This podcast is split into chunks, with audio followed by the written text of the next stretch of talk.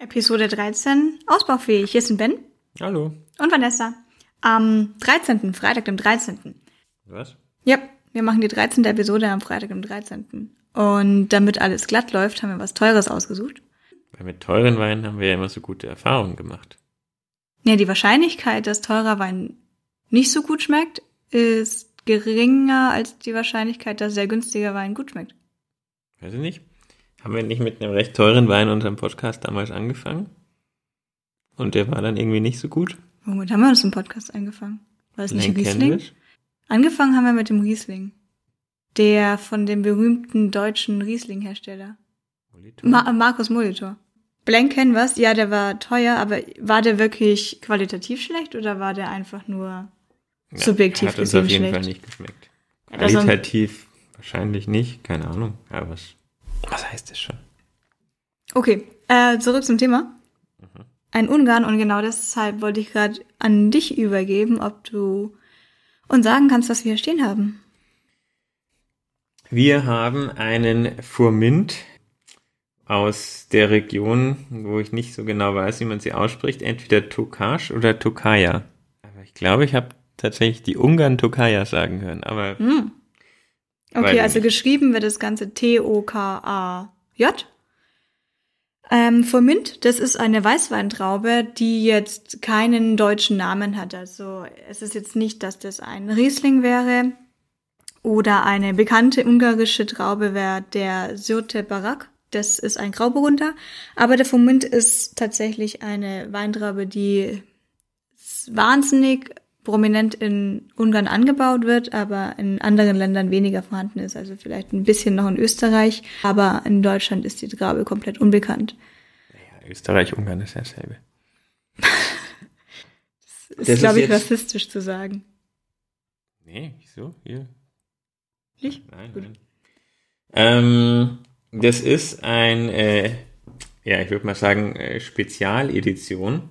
Die heißt nämlich Hidden Treasures. Und ähm, da werden, äh, weiß ich jetzt gar nicht, ob es äh, da darum geht, ähm, Winzer zu finden oder ob es darum geht, wirklich ein, äh, bestimmte Weine zu finden. Auf jeden Fall ist es ein österreich-ungarisches Projekt, wo eben ähm, besondere Weine oder besondere Winzer, das weiß ich jetzt eben nicht, ähm, rausgesucht werden, die dann alle unter demselben Label verkauft werden, nämlich diesem Hidden Treasures Projekt. Ähm, das ist jetzt Hidden Treasures Nummer eins. Wie viele gibt's? Ich habe mindestens vier gesehen online. Okay.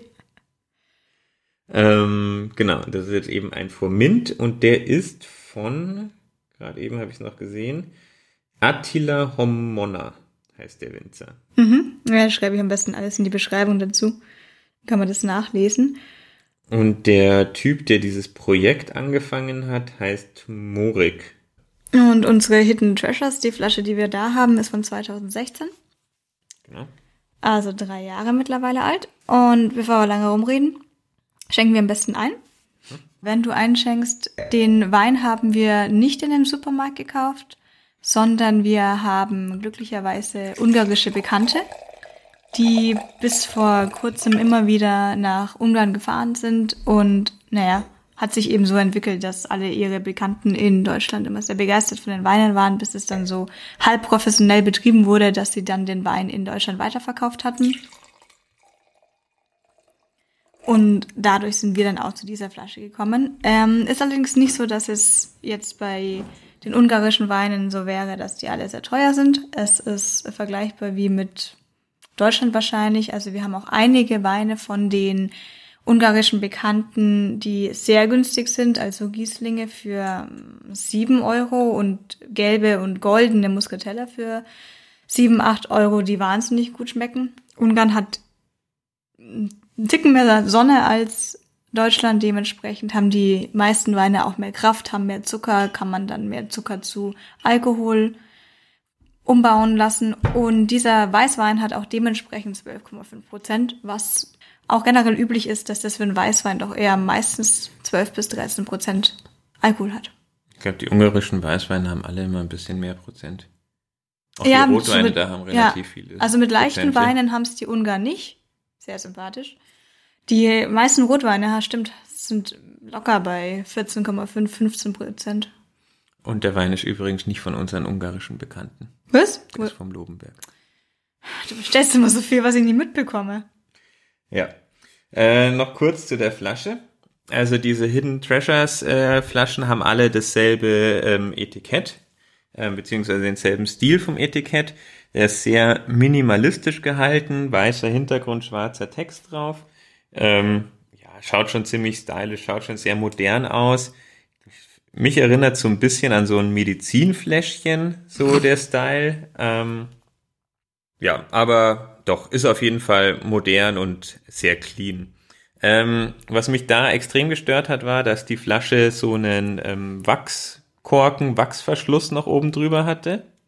Und Weil man, der Korken war aus Kork, aber der Korken war dann mit so Wachs noch zusätzlich ja, war halt mit Wachs versiegelt. Und ähm, ja, also theoretisch kann man das machen, um ähm, besonders tolle Jahrgänge halt dann ähm, zu schützen, versiegeln. dass sie halt wirklich, dass der Korken nicht austrocknet und dass halt dann der Wein auch nicht mehr ähm, weiter arbeitet, sondern dass er halt wirklich so erhalten bleibt, wie er ist. Aber ich meine, das ist jetzt ein 2016er Wein und äh, meistens, ich denke, würde mal sagen, 99 Prozent der Zeit, wenn jemand äh, so ein Wachssiegel drauf macht, dann ist das halt äh, wegen der Optik.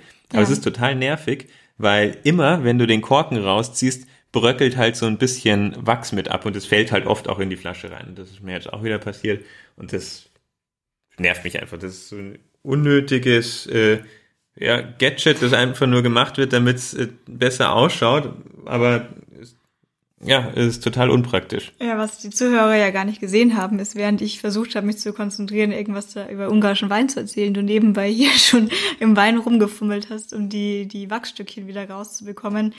Stimmt, ist ein Erlebnis, ist nicht cool, aber die, ähm, wir haben einen anderen ungarischen Wein auch noch, so einen in so einer äh, äh, Flasche, die auch mit so einem Goldnetz umsponnen war. Ja, der hat auch diese Und die, hat, die drauf. haben auch so einen roten Wachs und das hat mich da auch schon genervt, weil dann kommt man einfach nicht an den Wein ran. Aber dem total würde ich es vielleicht tatsächlich geben, dass das halt ein wirklich besonderer Jahrgang ist. Ich glaube, dass es diese Abfüllung auch gar nicht mehr gibt. Äh, und da kann man es vielleicht noch äh, eher äh, rechtfertigen, dass man jetzt sagt, ja, man will unbedingt diesen Geschmack bewahren. Ah, Was ich jetzt hoffe, wenn wir den jetzt trinken, dass der annähernd vergleichbar ein ist mit dem, was eben Furmint darstellen soll. Da, wie gesagt, es ist jetzt keine Traube, die man jetzt äh, in Deutschland kennen würde und ich würde jetzt schon versuchen zu rauszufinden, schmeckt es eher wie ein Riesling, hat es Säure, hat es mehr Frucht. Und deswegen ist es jetzt schwer zu sagen, ob das vielleicht ein Standardfurmint wäre oder ob es wirklich was ganz Besonderes ist. Ich würde sagen, wir probieren es jetzt mal. Und aber Furmint ist einfach eine Traube, da habe ich bisher, glaube ich, nur einen anderen getrunken. Also das könnte ich sowieso nicht wirklich vergleichen. Wir schauen jetzt einfach mal, ob es uns überhaupt schmeckt. Ja. Oh, riechen tut er nach einigem. Ich rieche eigentlich gar nicht so viel. Wir sind uns eigentlich grundsätzlich uneinig. Ah, ich habe noch ein Stückchen Wachs gefunden. Ja, ich habe auch noch ein bisschen Wachs. Ist es giftig Wachs? Dann lass ich es mal drin. Ja, das wäre jetzt zu blöd, das noch rauszupuppeln. Für 20 Euro aber schon echt blöd, ne? Okay.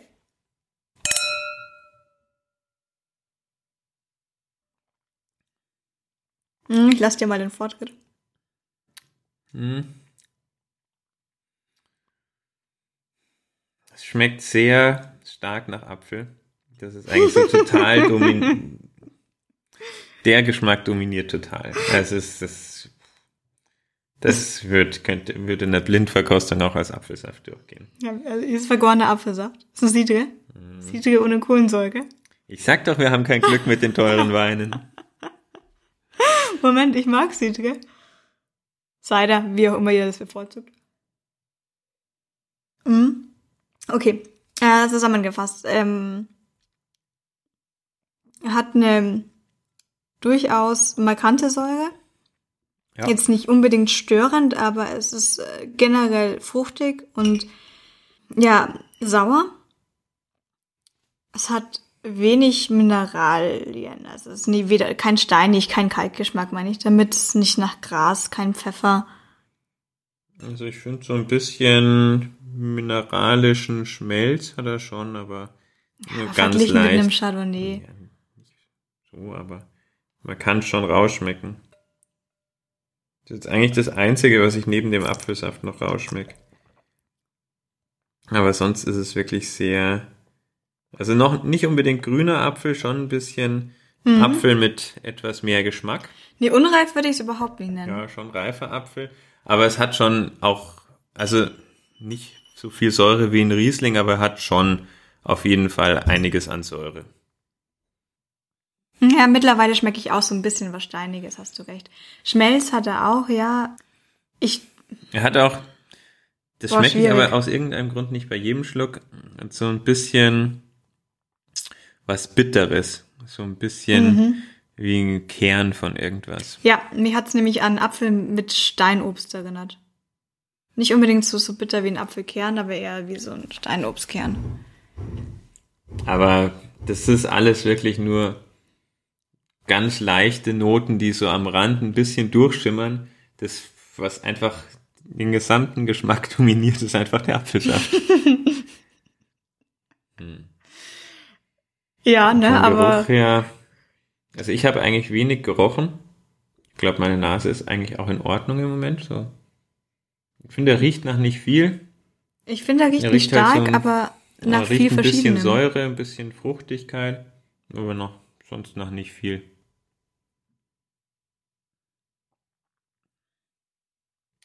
Also ein Oh. verstecktes, versteckter Schatz ist das für mich nicht. Er ist eigentlich relativ enttäuschend. Gut, genau, ich denke, genau dazu ist ja auch dieser Podcast da, damit irgendjemand mal so einen 20, 30 Euro Wein aufmacht, um festzustellen, der ist nix.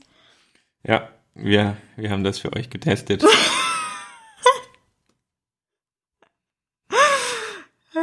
Ähm, ich muss jetzt noch kurz dazu sagen, er schmeckt jetzt absolut nicht so, als wäre er qualitativ schlecht.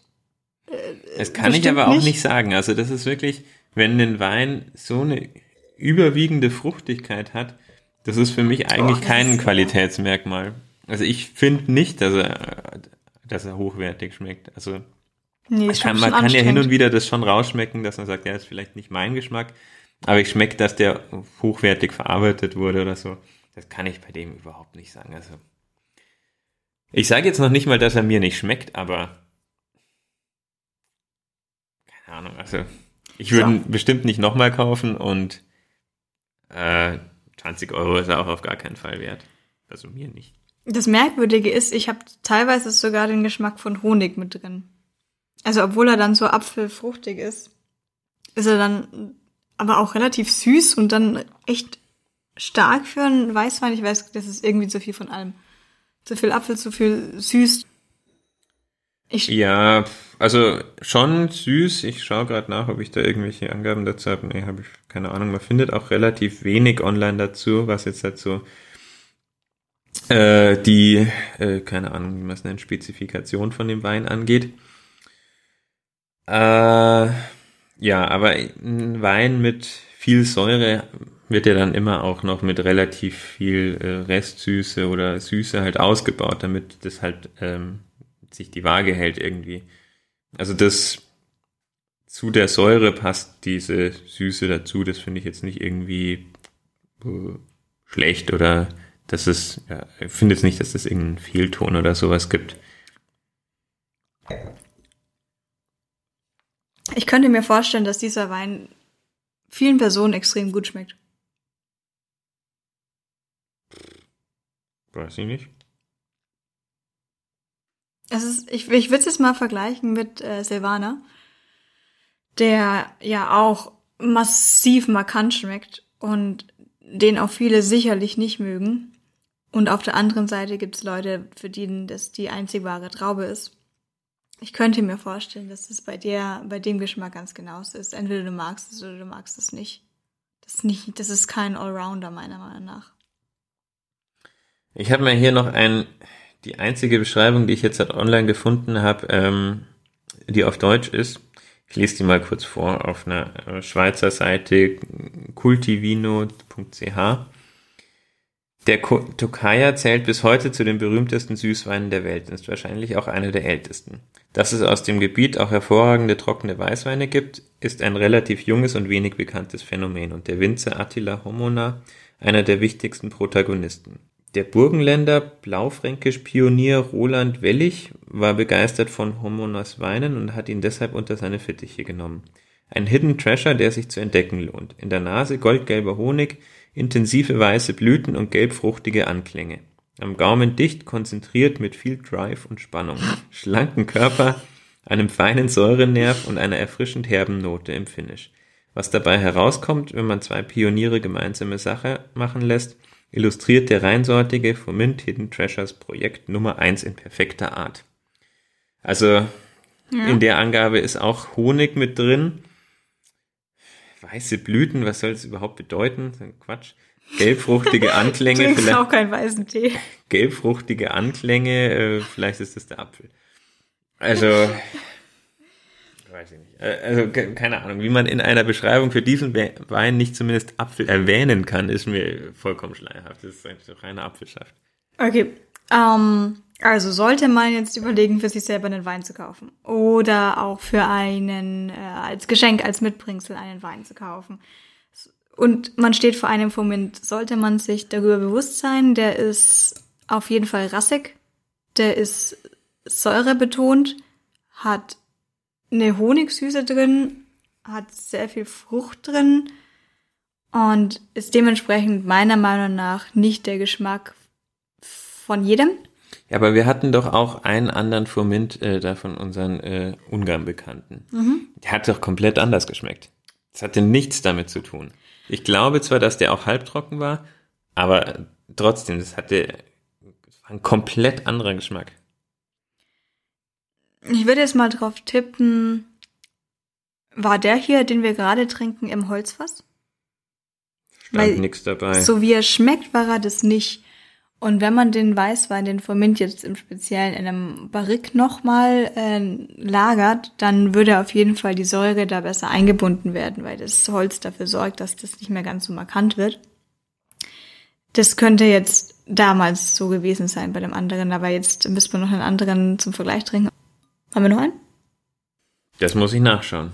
Ansonsten müssten wir, kaufen wir noch einen, wenn wir keinen mehr haben, oder lassen wir es einfach sein und verabschieden uns von der Traube. Es gibt Nee, eigentlich zu vielen guten Wein, um schlechten zu trinken. Ähm, angeblich haben wir da noch einen. Boah, an den erinnere ich mich, weil das auch nicht Fomint so, von 2014. Der, der, der war aber auf jeden Fall viel süßer ausgebraut. das war doch so ein Honigwein.